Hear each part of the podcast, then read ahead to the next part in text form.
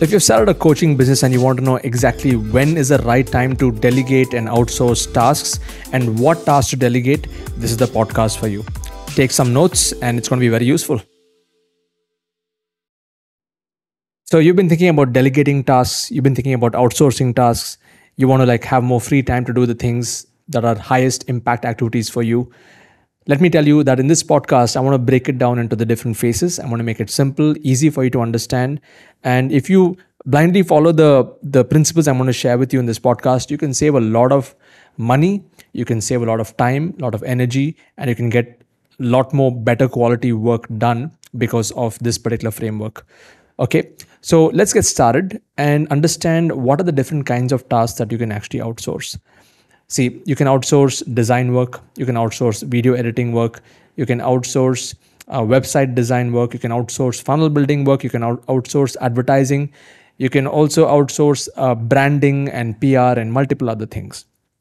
So, in a knowledge business, if you're starting off today, and especially if you're somebody who does not have a big cash flow and stuff, my recommendation to you here is to not to outsource all the tasks in the first stage of the business so that you get hands on now, the only area that I would like you to think about outsourcing is design, because if you have to like learn Photoshop and understand the nuances of design and aesthetics and stuff, it's going to take a lot of time and rather give it to a designer who can design all the basic stuff for you and who can do it faster. And it's better to pay for design work to be done because you may not be an expertise in design. Like in my case, when I started off, since I had some experience in Photoshop, I designed my own boxes, I designed my own logos and got everything done on my own without having to depend on anyone. And I save, saved a lot of costs on that. Now it is not a cost, but later on, when I realized that I had to, you know, improve my brand image, then I outsourced it to some of the best of the best designers who I paid more than four to five times of the industry rates to give me like the top-notch quality design, uh, like an international standard, uh, world-class flavor, look and feel. So back to the point.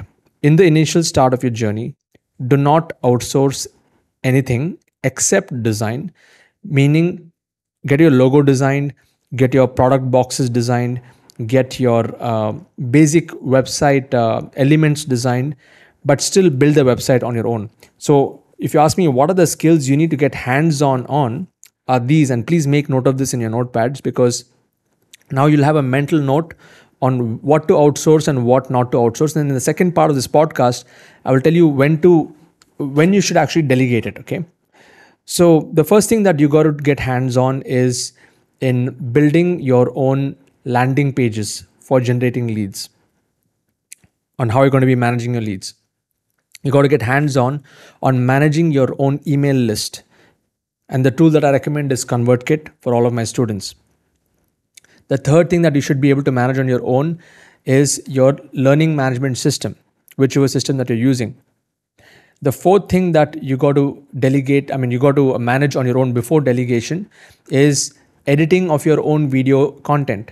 Whether you're going to be recording videos on your phone, using uh, your basic camera and editing it on InShot, I N S H O T, or you want to be editing this on your laptop using tools like uh, ScreenFlow on Mac or you're going to be using Adobe uh, Premiere on your system, or you may also be using a simple tool as uh, Camtasia for all of your editing work on your basic uh, you know system that you may be having, whether it's a Windows or a Mac. So the whole idea is when you get hands on on content creation and content editing yourself you initially it'll be a little bit slow but you'll be able to churn out content at much faster speeds. You'll be able to roll out courses at much faster speeds than being dependent on somebody. And why this is an important skill is like, for example, in my case, if I have to record a video course and if I have the idea in my mind, I put, put it all into a mind map. I just need like two, three hours to roll out like one course. And of course, all my courses are not very long and stuff. Like it's all short to the point, uh, no beating around the bush, point shooter style teaching. And uh, the reason why I've been able to get into that flow because of recording a lot of courses over the years. I've done more than 40, 50 courses I've recorded over the years. And I keep building one after the next, and I've got more than four, 500 videos on YouTube. So the whole idea is I've been a content creator right from day one, and I've been hands on on videos. So for me to be able to uh, think about it, conceptualize, record, edit, publish, the entire end-to-end cycle i don't have to depend on anyone okay because now what i've done is i've outsourced my youtube uh, you know video editing to another team.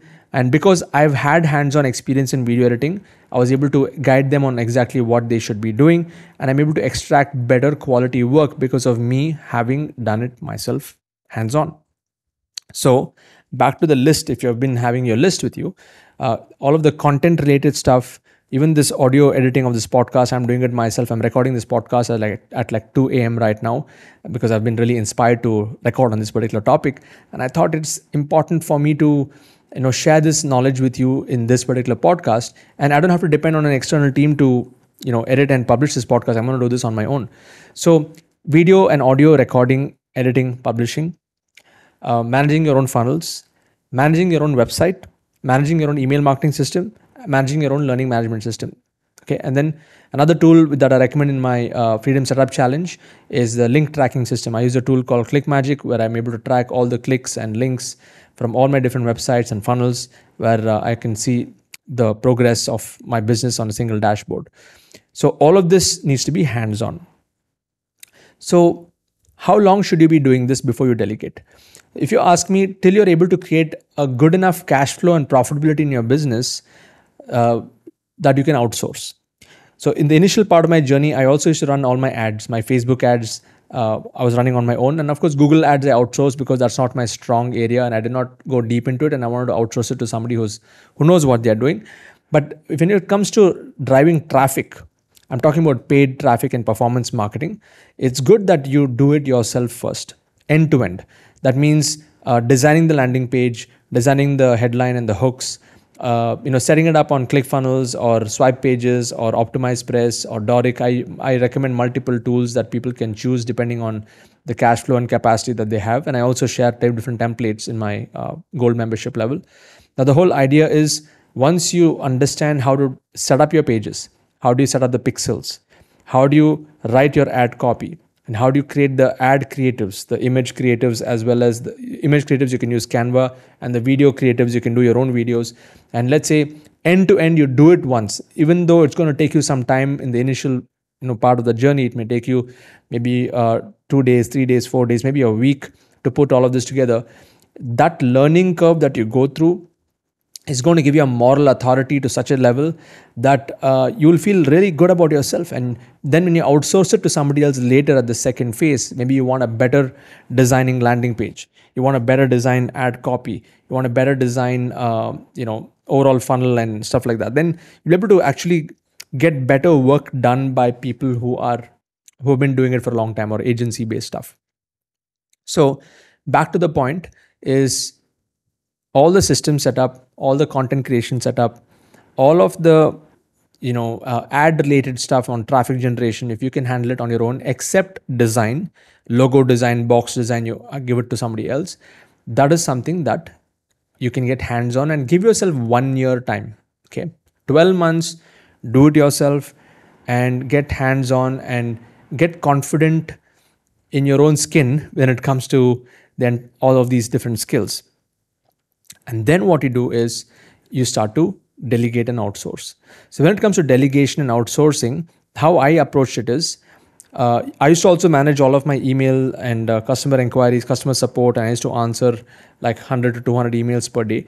And then I hired one person who was more like a general manager of operations who completely took charge of my external communication and, and, and internal communication, all the emails that I actually respond to. And once you're able to get one person who can completely handle the communication the next person that you can get on like what i did was a content manager somebody who can just take my content pieces chop it up and post it on social media and you know do multiple things on it and also clean up all my ads and stuff. And the third role that i delegated is a community management. So initially i used to manage all my community members. I used to you know uh, have a system on how uh, they are nurtured and multiple things. And now and then i outsourced and delegated this to an internal team member who manages the community. So, a general manager of operations, a content manager, and a community manager are the three roles that I have internally. And I have two support staff to help these three roles. And that I added much later on. But for me to hire this first person, it took me 18 months because I wanted to create a lean system and team. And right now, I don't have any office. I work from home. We just have a virtual co working space for the registration of our company. But all of my team members are virtual. And now I will tell you about what all you can delegate and outsource and at what stage. So let's say you've done it for a year and you've got the hang of the ropes and you are uh, you've cracked the code on your product and your sales and everything else and now you have to free up your time to do more sales and to nurture community and outsource everything else. At this point you can delegate your communication delegate your content delegate your community management to an internal team. And to an external team you can outsource advertising. You can outsource your website systems uh, management. It does not have to be on a monthly basis uh, on a pay per task basis. You can outsource your video editing. You can outsource your design work if you want a really good quality designer to refresh your designs and to create the video thumbnails and to do multiple other things. You can outsource pr that is something that i would not recommend that you do hands on uh, you know i have a PR, dedicated pr person who works with me on any kind of uh, you know articles and news articles and publications that i need to get done uh, and in different places. And uh, you can also outsource your um, you know any specific pay per task kind of activities when it comes to managing funnels uh, google ads separately. So i have a separate team for facebook ads i have a separate team for google ads and i have all the tracking happening in one single place. So overall if you see uh, when is the best time to delegate and outsource? It is after getting hands on and in a knowledge business you don't need to have large teams in internally. You can just have project based teams and you can be very flexible. And i like to keep it flexible because nobody is on my payroll except my top 3 people on my payroll who are more of a project manager type uh, you know folks. But everything else is being outsourced uh, to external teams. And the reason I'm, I'm keeping it flexible is because if somebody is not uh, on point let's say if an agency is not performing well i can switch to another agency and or I, I, can even have two parallel agencies running my campaigns and uh, you know more budget will go to the ones who are giving me better results so when it comes to performance marketing you can do stuff like that. And when it comes to things like editing videos and stuff it's all pay per project. There are some months where you'll have more editing to be done. Some months you may not need that. And of course i've also outsourced uh, dev work you know development work. I have i have built a polestar uh, platform for my diamond members. By the way if you'd like to see a demo of that you can uh, go to sidzsids.co slash diamond and attend my next uh, showcase where I'll be showcasing you uh, the Polestar platform, which has been a game changer for our diamond members. And we're continuously improving it and updating it. So coming back to the main point is when to outsource is once you get hands on. And when you outsource and get hands off, you'll be having a better moral authority to guide them and to do better.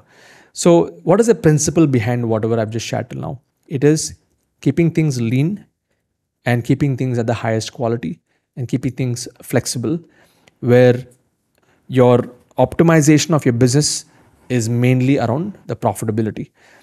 This kind of a business profitability I've not seen in any other model because I'm selling digital products, I'm having virtual teams, and there's no manufacturing costs shipping costs handling costs overheads real estate like all those costs are not there so i can actually put that money back into growing my business into advertising providing experiences and multiple other things and of course i've not mentioned this but i have another team that does my events production and we've been able to do like a fabulous job on events uh, year after year where we've had 500 600 people and we have basically created like a benchmark in the industry even when it comes to live experiences for our members so, everything in this world requires people.